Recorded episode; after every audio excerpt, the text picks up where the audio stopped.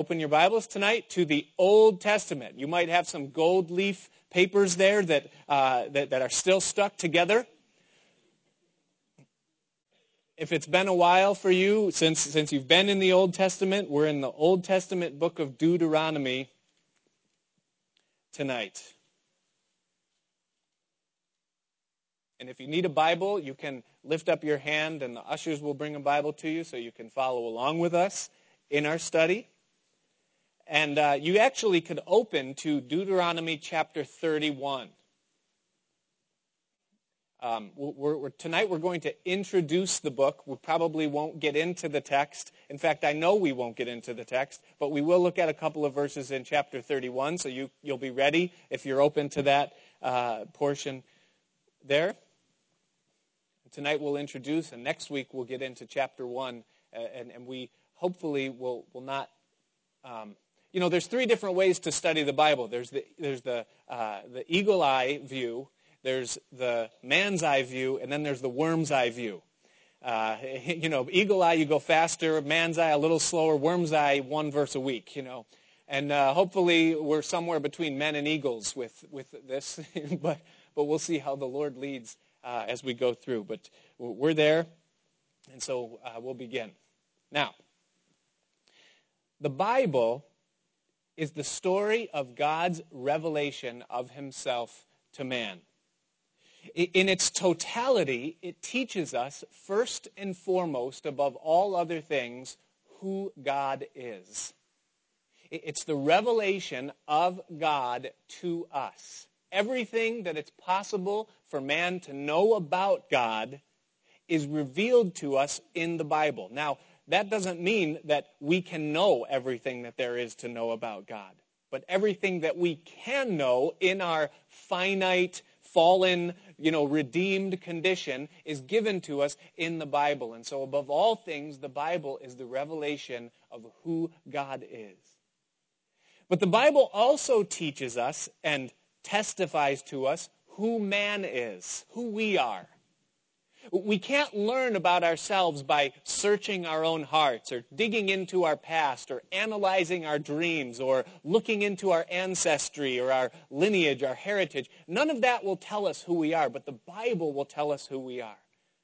It doesn't have flattering things to say, but it tells us who we are, and, and, the Bible reveals what man is and who man is in our nature and in the fall, in the condition that we find ourselves in. The Bible teaches us those things.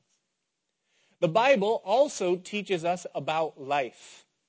Everything that there is to know about life and living life in the most abundant way that we can possibly live it is given to us in the Bible. That's what the Bible is about. That's what it's for. It's the book of life. And then finally, the Bible also tells us about salvation. We know that we're fallen. We know that we're separated from God. And the Bible is given to us not just to tell us who God is and who we are and what life is, but the Bible gives to us a clear path of how we can be brought into a right relationship with God, that our lives could be redeemed and saved, and that we can spend eternity with God. And so it tells us the way of salvation. So the Bible is about God, who he is, man, who and what we are, life, what it is and how to have it, and salvation, that is, how to attain it and how to be redeemed and have a relationship with God. That's what the Bible is all about. And then the gel or the anchor that makes all of that real and all of that effective is the fact that the Bible is absolutely, uncompromisingly true. That every word of God is pure and that there's no passage of Scripture that is untrue or questionable, but that the full revelation of what God has told us about himself and about us and about life and about salvation, that all of that is true.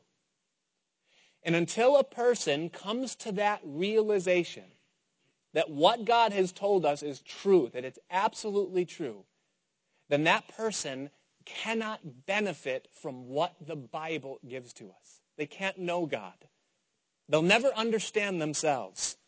They'll always come short of what life is all about. And they won't be saved. They won't come to salvation. They can't have it if they don't believe it, that the Bible is absolutely true. And so, God tells us who he is. And in order for us to benefit from that, we must come to him and accept and embrace him, not for what we want him to be or what we might make him to be, but rather who he tells us that he is on the pages of the Bible. So the Bible is the key for you and I to experience God, to understand ourselves, to live life rightly and abundantly, and to be saved. It comes from him and it comes from faith in believing the truth of God's word. Now, having said that, tonight we start a study in the Old Testament book of Deuteronomy. Deuteronomy is the heart and the soul of Old Testament doctrine or Old Testament teaching. We've spent the past three and a half years and, uh, on Wednesday nights, maybe longer than that, going through the heart of New Testament doctrine. We, we've looked at the book of Acts and seen the church, what it is and what it does. We've looked at Revelation and seen how all things end. We've studied most of the epistles of Paul, and we've delved into the heart of New Testament doctrine, New Testament theology, and now we come to Deuteronomy, the heart and soul of Old Testament doctrine. And I know what you're thinking. You're thinking, well, why would we do that? Why would we study the Old Testament? Aren't we New Testament Christians? Isn't that our book? Isn't that our place? We're, we're new covenant Christians. Why would we study the old? Isn't that what it is? It's old. It's outdated.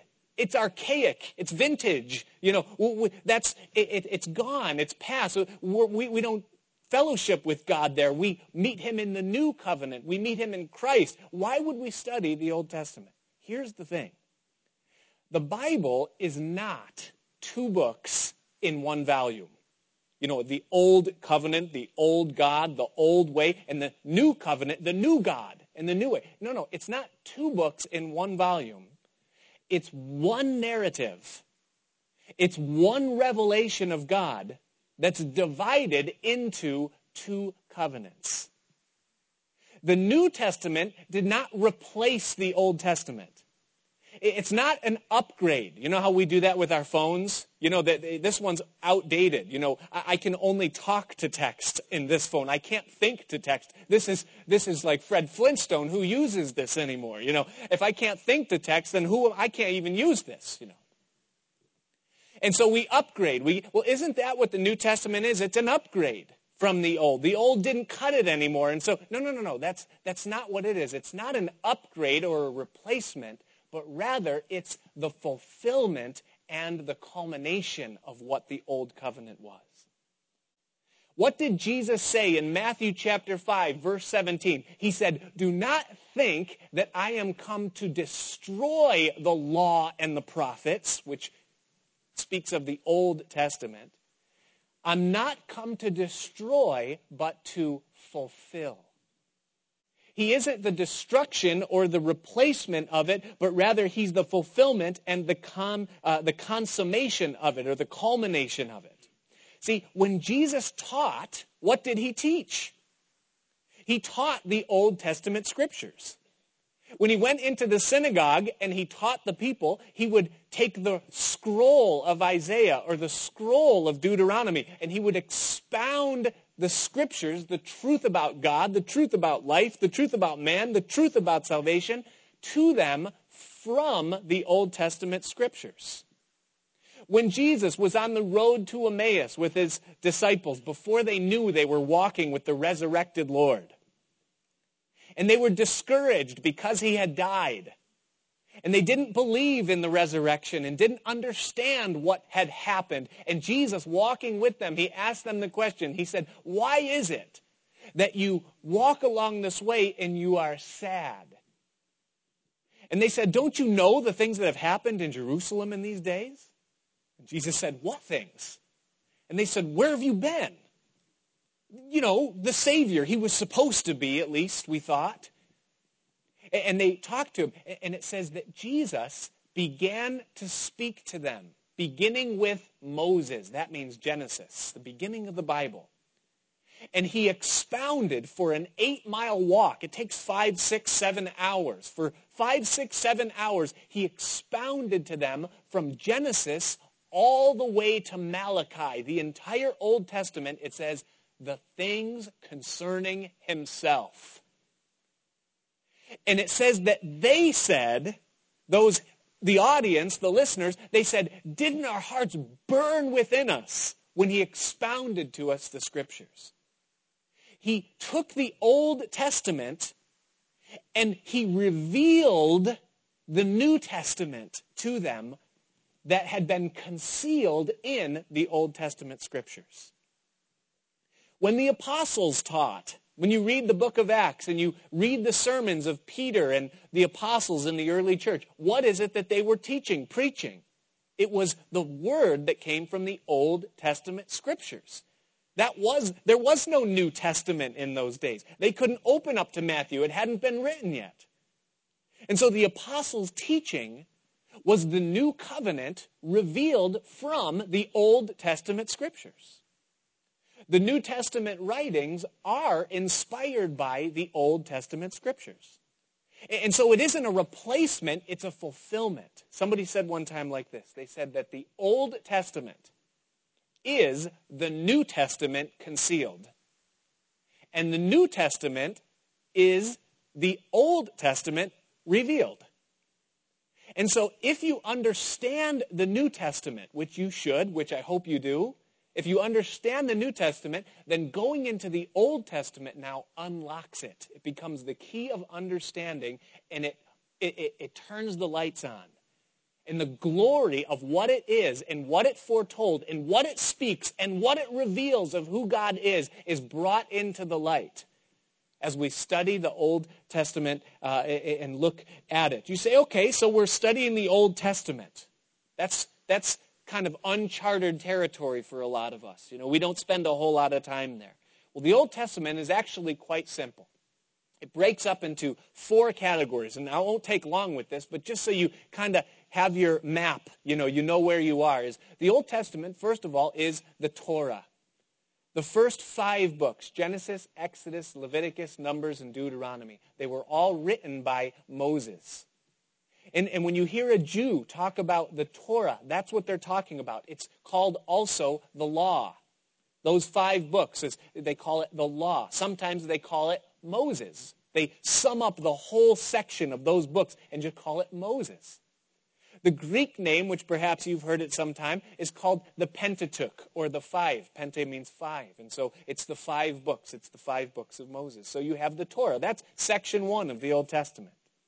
Then the second segment of the Old Testament is the history. And that is from Joshua all the way up through, uh, what is it? Esther, Nehemiah, Ezra. All the way up through Ezra, you have, those are historical books. And what that basically gives to you is a timeline. A, a, a series of historical events packed with theology and lessons and truth and revelation of God, but, but it's a timeline. It's giving to you the history of Israel, and it, and it goes all the way from when Moses dies, all the way through the period of the judges, through the period of the kings, you know, David and Solomon and their descendants, and then into the captivity when they go to Babylon for 70 years, and then when they come back you know, and, and, it goes all the way to about 450 BC, about 450 years before Jesus comes, and then the, the history ends. And, and we don't really know from a biblical perspective what happened. Those last 450 years are, are, are unspoken of, but that's the history. It's the history books. Then, section number three of the Old Testament is the poetry.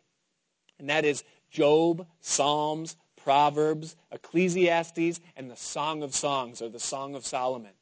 Those are the poetical books. They're not historical. They're not uh, strictly theological. They, they don't have a segment. They're not prophetic in and of themselves, but yet they contain all of those things. And some have called them the workbook on worship because there's so much in there to be learned of God, of his character, of his person, of his ways. And so those poetry books are there. Great devotional reading.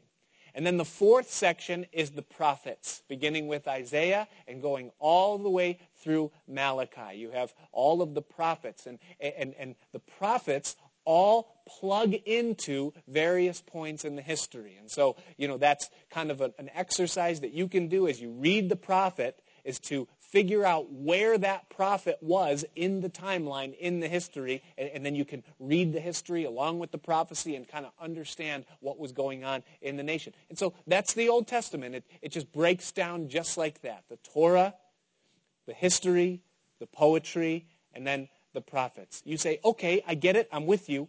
Why are we studying Deuteronomy?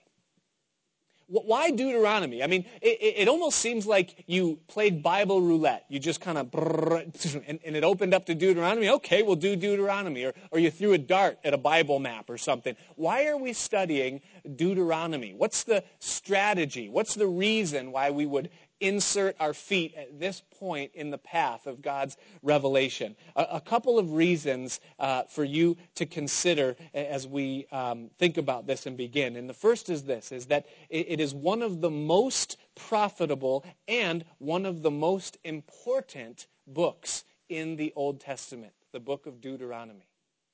Of course, you know that it was written by Moses. He wrote the first five. This was the last of the books that he wrote. And it was written one month before he went to heaven.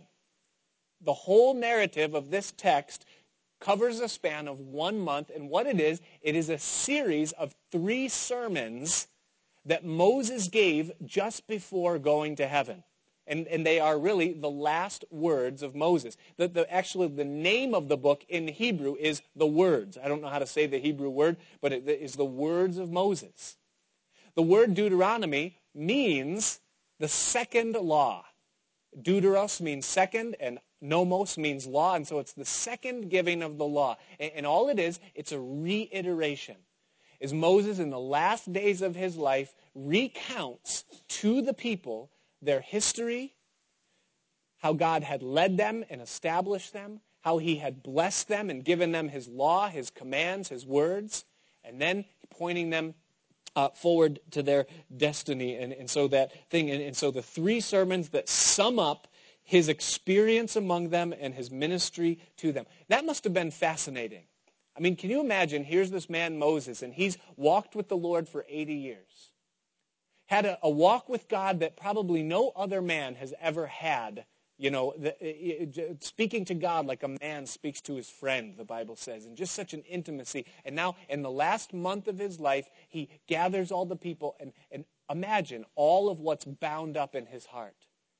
All that he's experienced, all that he's seen, all that has gone on, all that he's learned, and now he just gives it to them. And so it's priceless words that Moses uh, gives. Another difference between Deuteronomy, the second reiteration of the law, and, and what we get from Exodus and Numbers and Leviticus is that Deuteronomy was written or you know, narrated for the people specifically. Much of the law that we read in Leviticus and the stuff in Exodus, that was written for the priests and the kings, those that would be carrying out the duties of the priesthood, enforcing the government of the kingdom. It was written for them. But Deuteronomy was written for the people. It was for them to be able to go and look and see who God is and understand what he has and what he wants for them.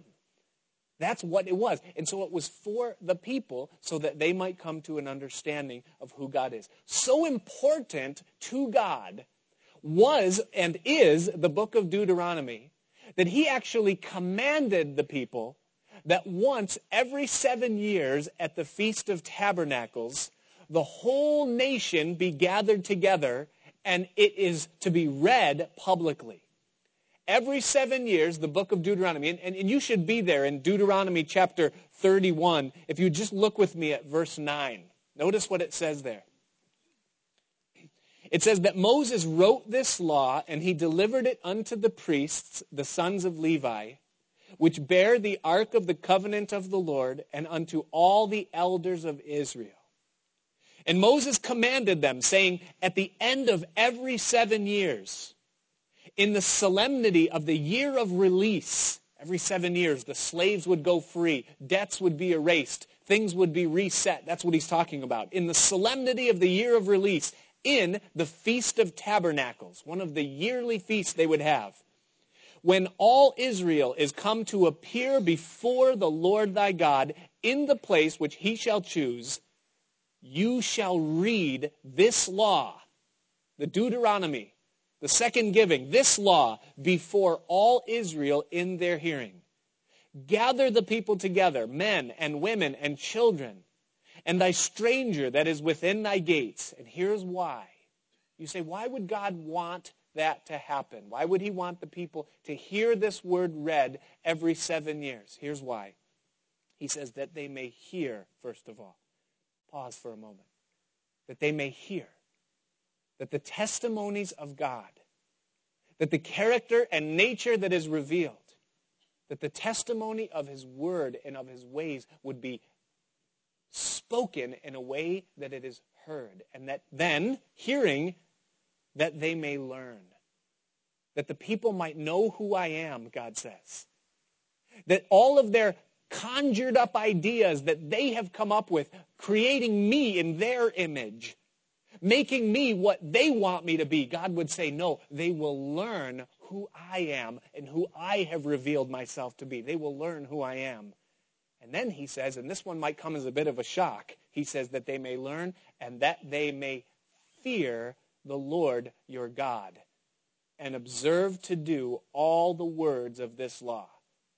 That their children, which have not known anything, may hear and learn to fear the Lord your God as long as you live in the land whither you go over Jordan to possess it. You say, fear. I, mean, I thought that, that, you know, God isn't supposed to be a fearful God. He's not supposed to be a dreadful God. He's supposed to be a loving God. God is love, and perfect love casts out all fear. Why would God want them to fear? Listen, the fear of the Lord is the foundation of all relationship with God. When you go through, you say, well, wait a minute. What about in the New Testament? Yes. Have you read Acts chapter 5 lately? Do you remember the early church, the earliest days of the church? Ananias and Sapphira, they came. They played the hypocrite. They lied to the Holy Ghost. They put on a show as though they were giving all, but in reality, they were seeking the praise and plaudits of the people, and they were holding something back. And Peter said, How is it that Satan has filled your heart, Ananias, to, to, to withhold? Was it not your own? And while it was yours, couldn't you have done what you wanted? And then it says that Ananias dropped dead right there on the spot. And it says, Great fear came upon all them that heard these things. And then Ananias' wife, Sapphira, she comes in, same story. Peter says, Did you sell the land for so much? And, and she says, Yes, for so much. And Peter says, How is it that you've agreed together to tempt the Spirit of the Lord? The feet of them that carried out your husband are at the door, and they will carry you out as well. And the Bible says, boom, she dropped to the ground. She dropped dead right there. And they carried her out as well. And then it says the second time, it says, and great fear fell upon all them that heard these things. You say, why did God do that? Here's why two reasons. Number one is he wanted his early baby church to be pure. It's kind of like when, when you have a baby, when I have a baby. I remember when, when, when I was holding Hosanna, my firstborn, and she was this clean. I mean, her, her spit was cleaner than water. I mean, she was so clean. Not even her diaper stank yet. I mean, she was so clean. And, and I remember holding her, and, and someone in the room used a curse word. And, and I was like, you know, I was like, don't you realize what I'm holding? She was holy, you know, she, she was completely clean and you just defiled her. She doesn't even know it, you know. And I was filled with this like, and I really was. I was, now, now it happens all the time and it's just like, okay, well, you know, she's long gone, you know, or something. But when she was a baby, it bothered me. And that's the idea, is that God's church, she was pure, the work was holy, the work was real, and God took a potential source of defilement and he put it down right on the, uh, on the spot. And he said, I don't want that in my church. But in the process, he accomplished the second thing, and that is that great fear fell upon the church. And a people that professes the name of God that is void of the fear of God is destined to go off into error. The fear of God is the beginning of wisdom, and it's the foundation of a fruitful relationship with Him. I remember the first time I got on a motorcycle.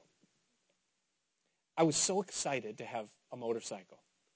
And I had no experience riding it. Never ridden a dirt bike, nothing and I got on a motorcycle and I tried to take it to work. And I didn't know, honest mistake, that you can't turn the handlebars to turn.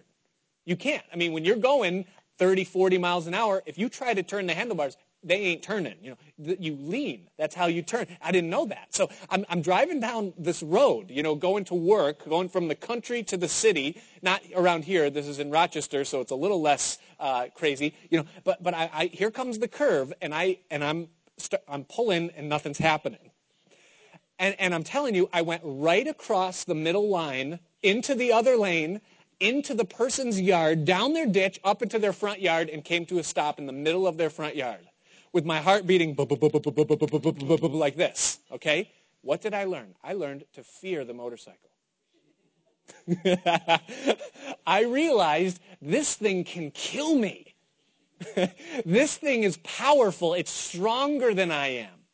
Now, if that fear had crippled me, then I never would have gotten on a motorcycle again. I would have said, no, that's it. I, I, I, that's dreadful. That's terrible. No, no, no. But what happened is that it created a relationship where, where I learned that I have to respect the laws that this motorcycle presents from itself. Otherwise, I will die. And the same thing somewhat holds true as we translate it into our relationship with God. Yes, He loves us unconditionally. Yes, He's committed to us. Yes, He favors us. Yes, He's merciful. He's gracious. But He is to be feared. And when you look at every person in the Bible that knew him, that spoke of him, that was used of him, when they saw him, every one of them without exception, fell at his feet as dead. Moses said, I exceedingly quake and tremble. John said, I fell at his feet as dead. Daniel, he said, my comeliness, my beauty was turned in me into corruption. Isaiah, who had been so self-confident, said, I am undone. Woe is me. I'm a man of unclean lips. And the Lord is to be feared. And you cannot have a fruitful, meaningful relationship with the Lord if it's void of the fear of the Lord.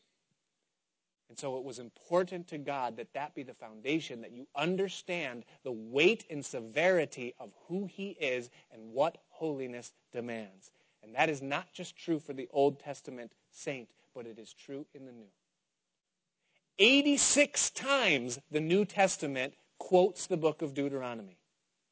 It is the third most quoted book in the New Testament, and it is third only to the two largest books, Isaiah and Psalms. And they don't count because they're different. They're prophecy, poetry. You know, Deuteronomy was important.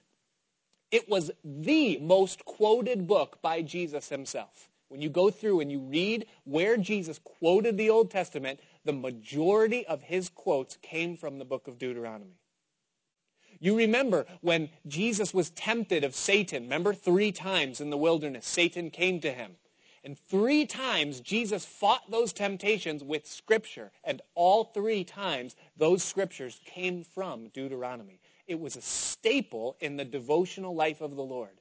And it was a staple in the teaching of the New Testament church, of the apostles, and of the early Christians. And you get the idea that it was one of the most important books for a Christian to be acquainted with in the early church days. And the same thing is true. And so the book of Deuteronomy is so important. It, it, you know, if, if you had been a Jew in those days and you had a Bible and the Bible had a red letter edition, it would be the words of Moses that would have been in red. You know, a, a, an old, just an Old Testament, not having the New Testament yet. The, the Moses was so important to the people. And so the book of Deuteronomy was a staple. It was important, and it is important.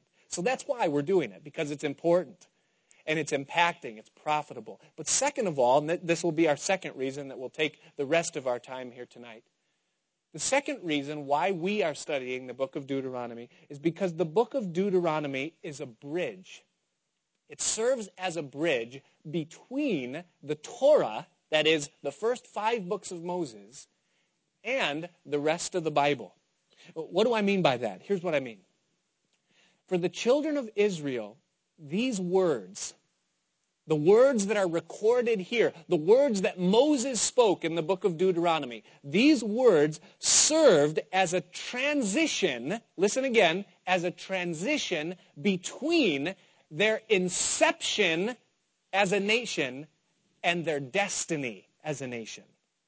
These words were the transition. Where they were at in their history, in their spiritual life and development, as they came to this point, was the transition between their beginning, their salvation, their redemption, and their destiny.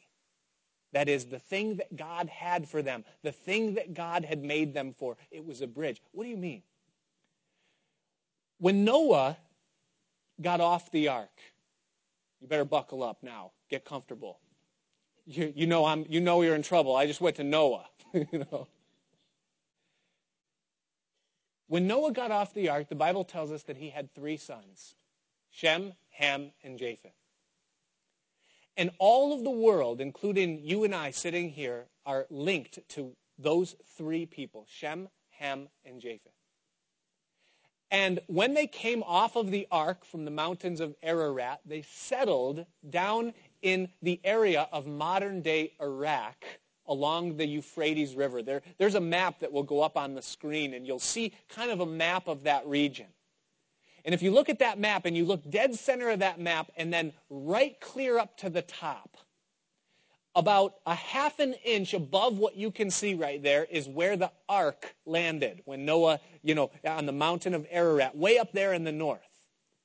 And the sons of Noah, they came off of the ark and they settled several hundred miles south of that. If you are, you know, a student of geography and you can find the Euphrates River in that map and you take it halfway down through the country of Iraq and then a little bit more than that. So kind of, you know, the, the southern two thirds of the, the region of Iraq there in that Mesopotamian delta uh, where the Euphrates River is, that's where they began to settle.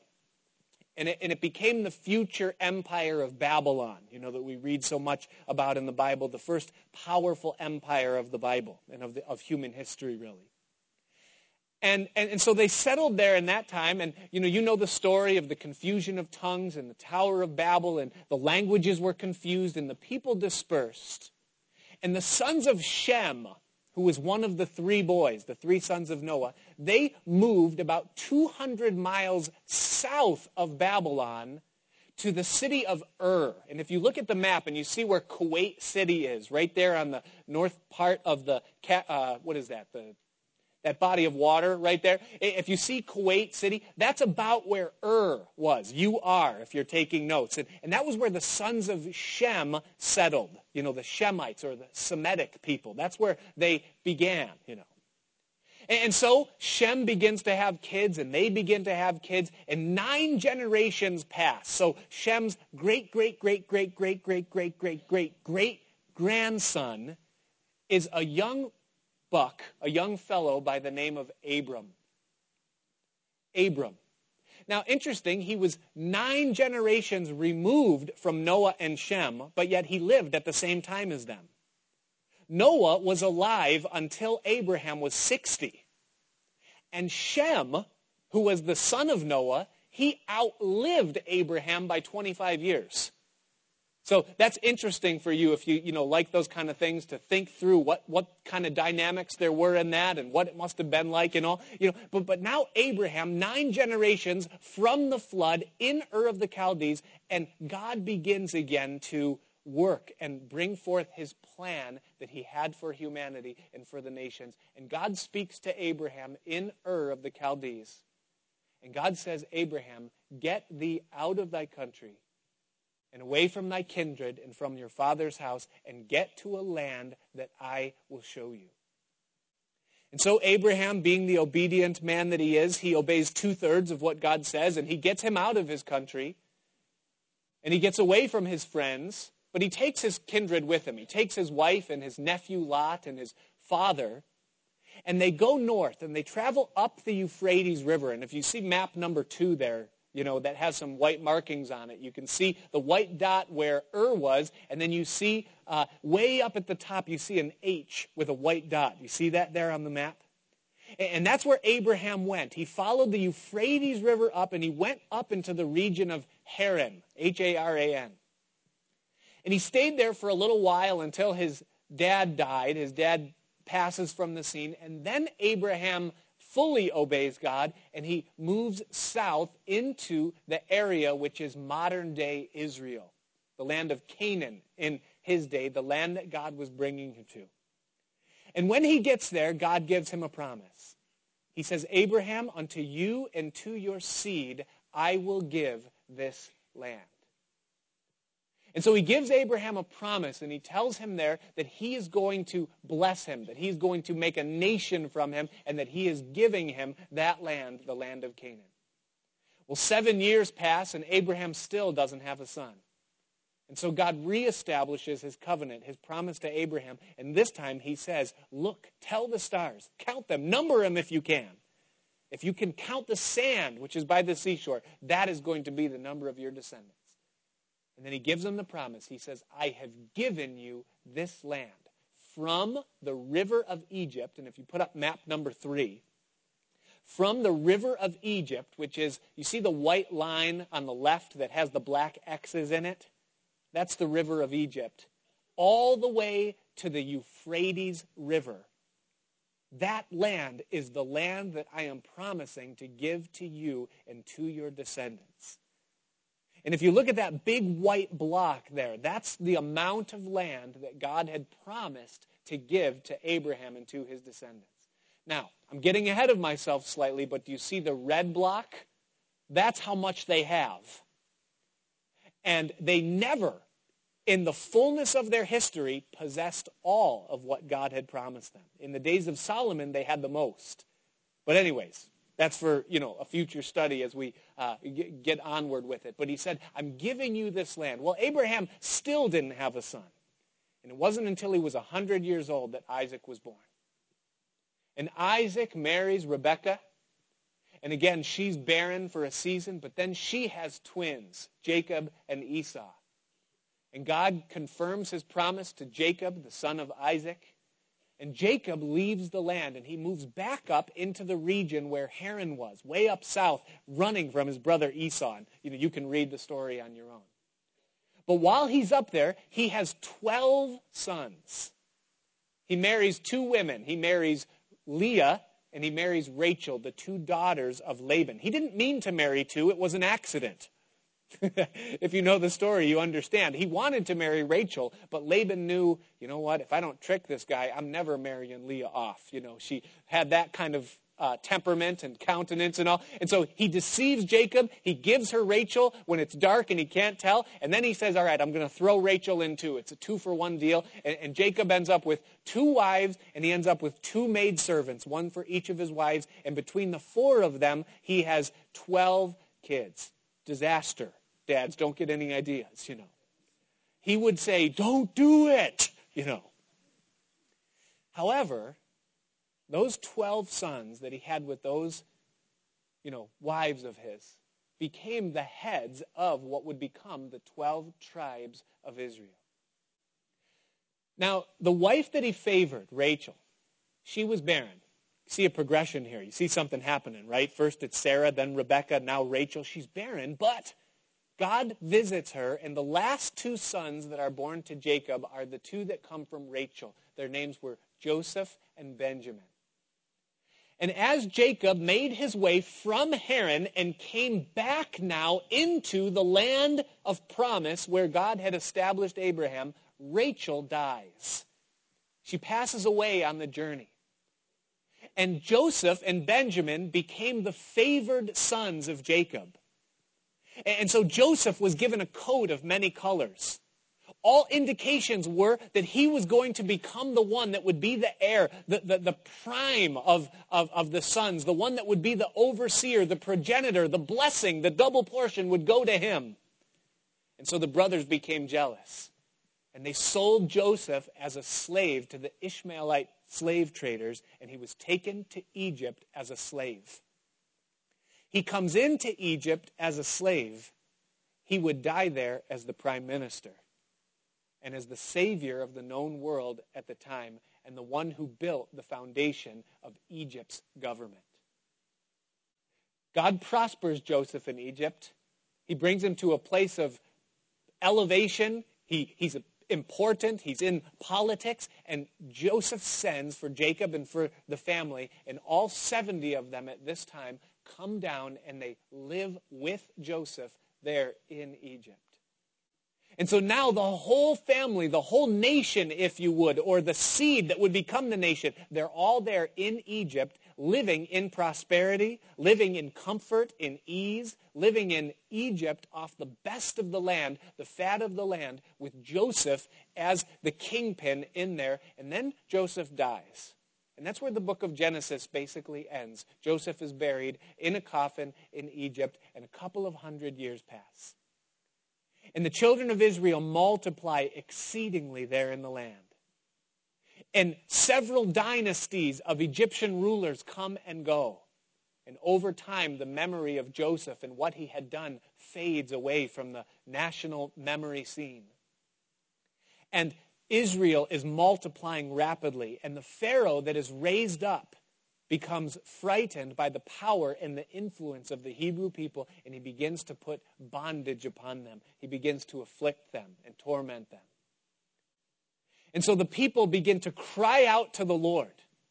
In their distress and in their discomfort, they begin to cry out and say, Lord, save us, help us, send a deliverer. You promised us a land, and here we are. We've become slaves in Egypt, multiplied, but impotent, powerless.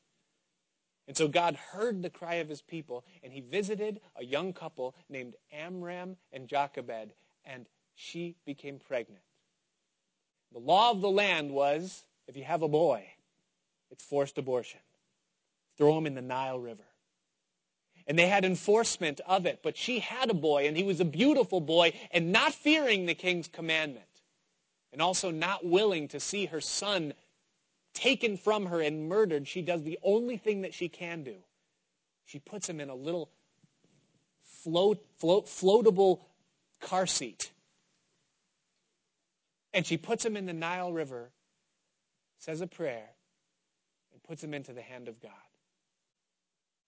Well, Providence would have it that Pharaoh's daughter was bathing just downstream from where he was placed in. And as she's there, she says, Bring that over here to me. And inside, she hears the sighs, the cries of a baby. She sees the baby.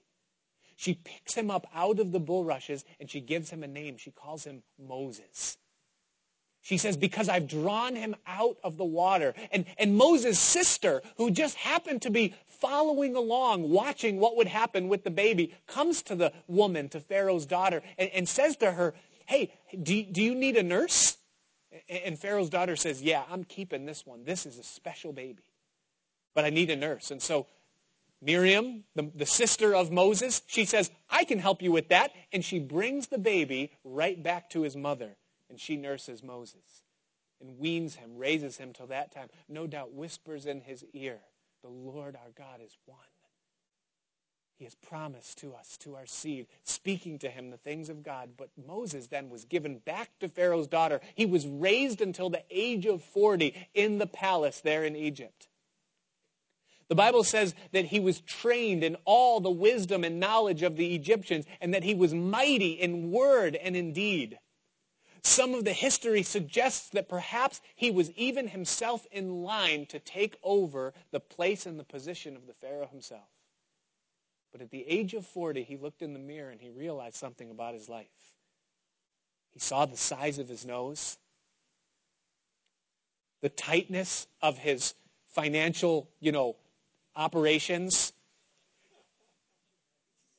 And he said, I- am not Egyptian. I'm Jewish. And it says that it came into his heart to go and visit the people. And when he saw their affliction, his heart was moved. And when he saw one of the oppressors oppressing one of the people, it says that he slew him and buried him in the sand. And the result of that is that he had to flee for his life. And it tells us that he fled into the land of Midian, which was all the way over in Saudi Arabia. It was a big hike. And as far as he knew, his life was over. He took a job watching sheep for a man named Jethro, married his daughter, whose name was Zipporah, had a couple of kids, and he spent 40 years becoming very familiar with the Arabian wilderness. Learning who, what he wasn't, learning what he was, and learning the terrain, the layout of that land, all things that would prove very useful and very necessary for Moses because of the plan that God had for him. Meanwhile, back in Egypt, the situation was sour, souring. It was getting worse. And the people cried out to the Lord. And at the age of 80, the Lord visited Moses. And the Lord said, Moses, now go back. And I will use you to deliver my people. I have seen their bondage. I have heard their cry. And now I will send you unto them, the Lord said. And he sends Moses back into the land. And it takes some convincing, but he wins the approval, the favor of the people. The plagues are brought down upon the kingdom of Pharaoh and upon Egypt. The Passover is instituted, and the firstborn of Egypt are wiped out. The concept of the blood is introduced and seen, the power of it to save, to see the death, over, death angel pass over.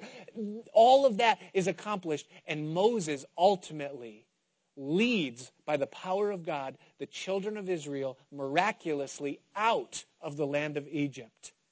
Across, well, not across, but through the Red Sea, miraculously as the sea was dried up and Pharaoh's army was then buried underneath it as God rescued the people and they were saved. They were delivered from Egypt. They were redeemed, this nation that God had birthed and now he had saved by the power of his right hand. And the people were brought to Mount Sinai, which Paul tells us is in Arabia. Most of your Bible maps got it wrong, you know. And so they're there, they're at Mount Sinai. And God gives to them the law, the Ten Commandments, which would become the foundation for all, all government in God's kingdom and all moral law for all of humanity, the Ten Commandments. And then he gives to them the 613 other laws that would constitute their government and what they would be as an entity, as a nation, as a people. And he gives to them the law on Sinai, and they spend two years there learning the ways of God, constructing the tabernacle, that is, the place of worship, the place where God said that he would meet with them. He, he gives them there all of those things, and they spend two years becoming established in this relationship that they have with God. But after two years, God says, Now, pick up your tent stakes and go north. There's a land of destiny that awaits you. There's a promise that is yet unfilled that I've given to your fathers, a land that I have sworn unto you that you will possess it, a land that flows with milk and honey. And so they move up. It takes 11 days and they get to Kadesh Barnea, right on the border of the promised land. And God tells the people, he says, now go in and take it. Possess your destiny. Take the, the plans that I have for you. Go in. It's yours. Take it. Houses that you didn't build, vineyards that you didn't plant. Go in. And the people say, Nuh-uh. There's giants in the land. We're like grasshoppers. They're going to squash us. God, you don't love us. You hate us. You brought us out here to destroy us. And their heart is grieved. Their souls are discouraged. They're filled with fear and they don't go in and take the land. And so God then says, now, because you failed to believe and to take the promises that I've given to you, you will not go into the land because of the evil heart of unbelief that is in you, you will now wander for 38 more years, 40 years in totality, wandering in this wilderness. But Joshua, he'll go in because he believed. Caleb, he'll go in because he believed. and your children under the age of 20, they will go in because they don't know their right hand from their left. They don't, they're going in. But none of you that have refused are going to go in. And they spend 38 years wandering. And that's the end of the book of Exodus. The book of Numbers chronicles 38 years of failure on behalf of God's people and faithfulness on the part of God. And after 38 years, that generation passed away. Moses had gotten himself disqualified from going into the land. We'll touch upon that when we get into chapter 1 next week. And Joshua, by the way, Joshua, do you know what the Hebrew, I'm sorry, the, the Greek name of Joshua is? It's Jesus. It's Yeshua. Joshua. Joshua is raised up the one, Jesus, who would bring them into the promised land. Moses couldn't do it. The law couldn't do it. Jesus, Joshua, is raised up. He's the one that will bring them in. And here they are now. 38 years have passed. The whole generation has died.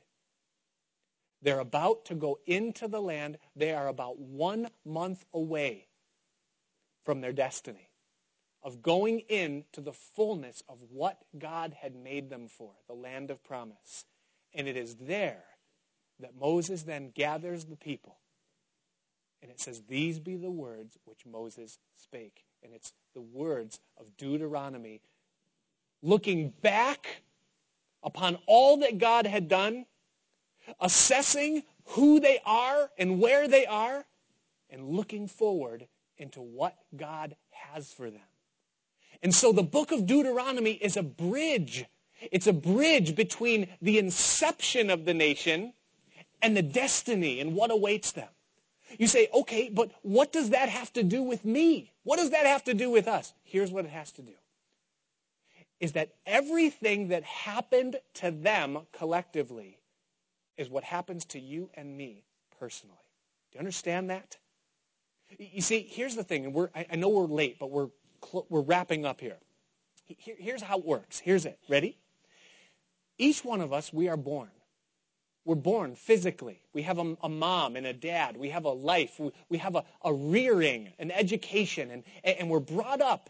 We learn what's right and what's wrong, what's right and what's left. We learn our colors and our letters, and we grow up and, and we kind of get acclimated with this world. We're created, we're beings. But something happens after a while. There's a famine. There's a famine in our soul, and we're forced to do something about it. There's a void, there's something missing, there's a hunger that's inside. And so we do what everyone does we go to Egypt.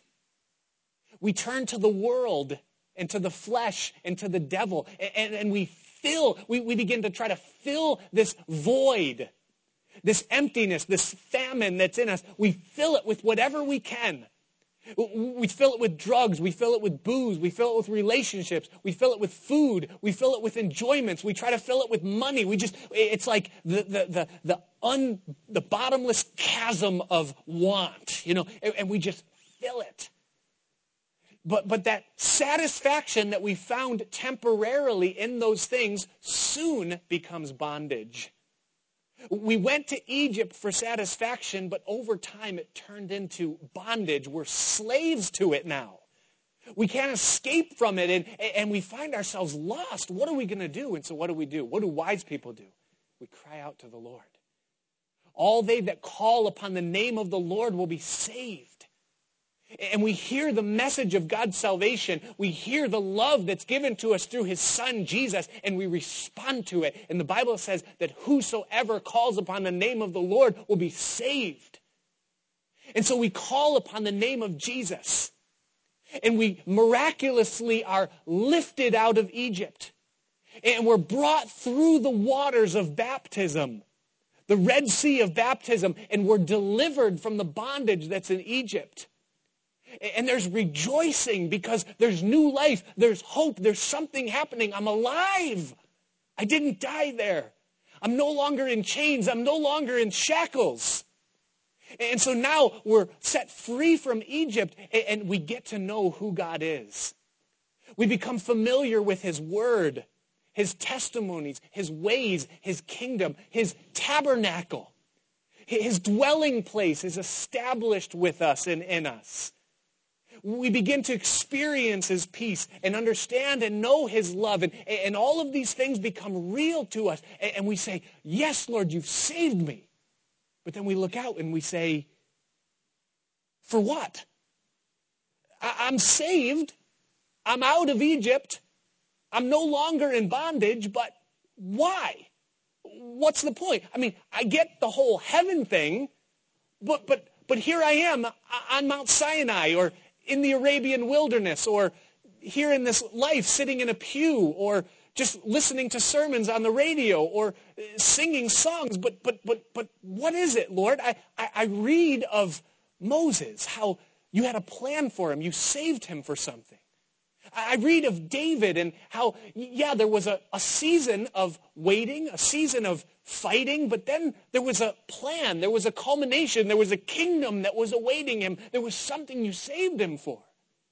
I read about Esther and Ruth and Abigail, these great women in the Bible, and I see what you did. They fostered and reared kings and changed the course of nations through what they, they, they were able to do as parents. I consider Paul the apostle, this man who spent time in the desert in Arabia, but then, Lord, you used him to turn the world upside down. And then I look at my life and I say, Am I really living that kind of life? Or am I just wandering? Or is my Christian experience just a wilderness?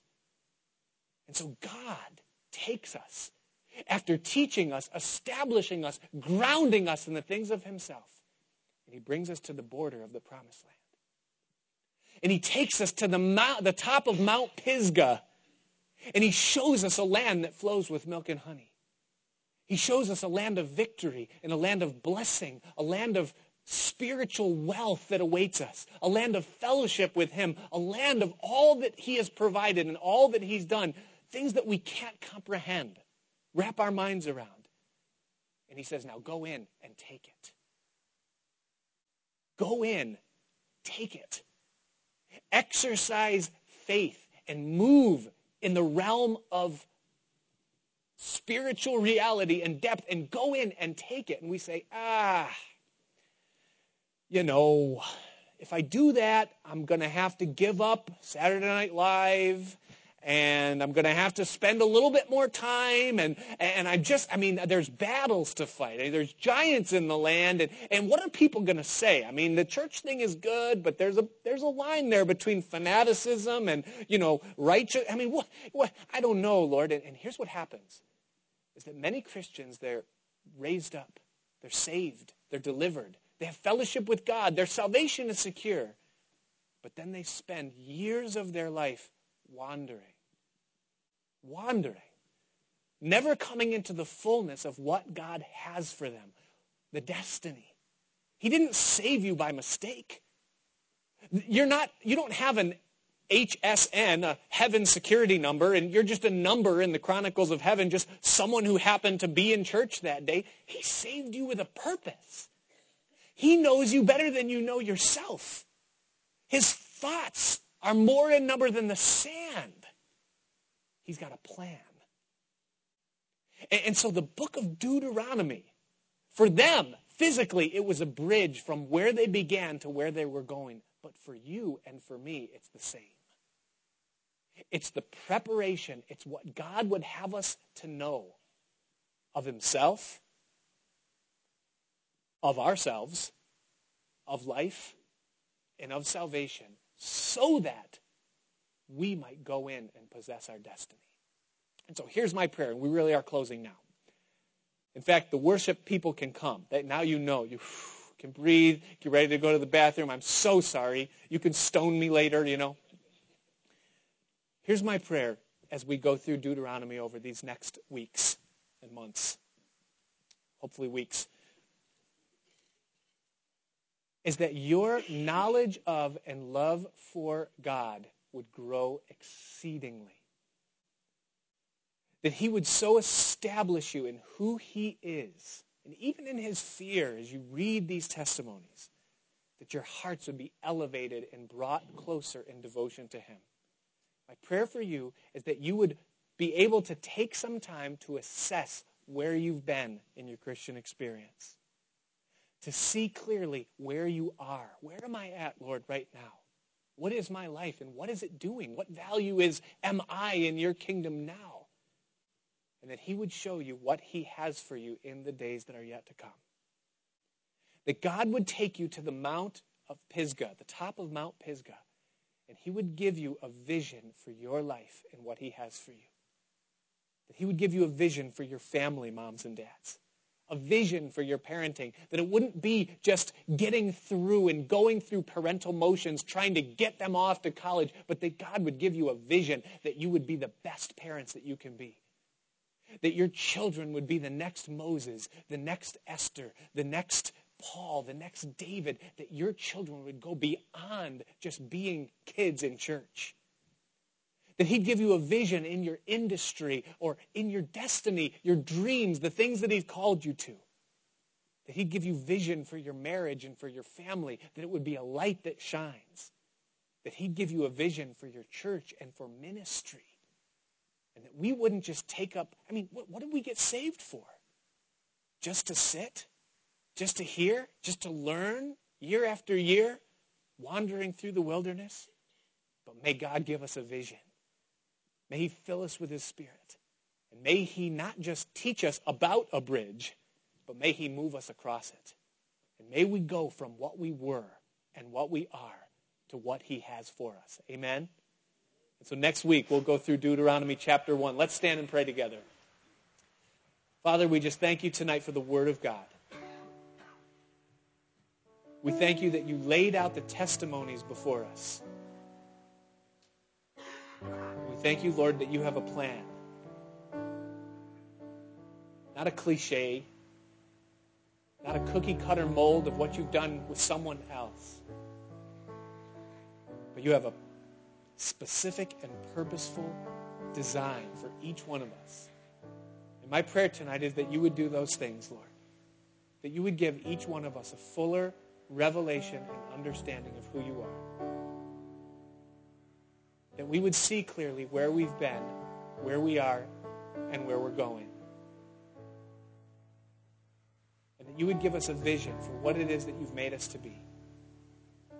Your word declares that all things were created by you and for your good pleasure. And so, Lord, may our lives be a reflection of that purpose, that we would bring you pleasure. And so we ask you, Lord, to move in our midst. May our hearts be enlarged. And may you make straight paths for our feet. We thank you so much that you love us enough to tell us and to teach us and to lead us as a father does his children. May you now fill us with your spirit That this year would be a year of elevation, Lord, for us, personally, for our families, for our congregation, that we would possess all that you've designed for our lives. We ask and pray these things in Jesus' name.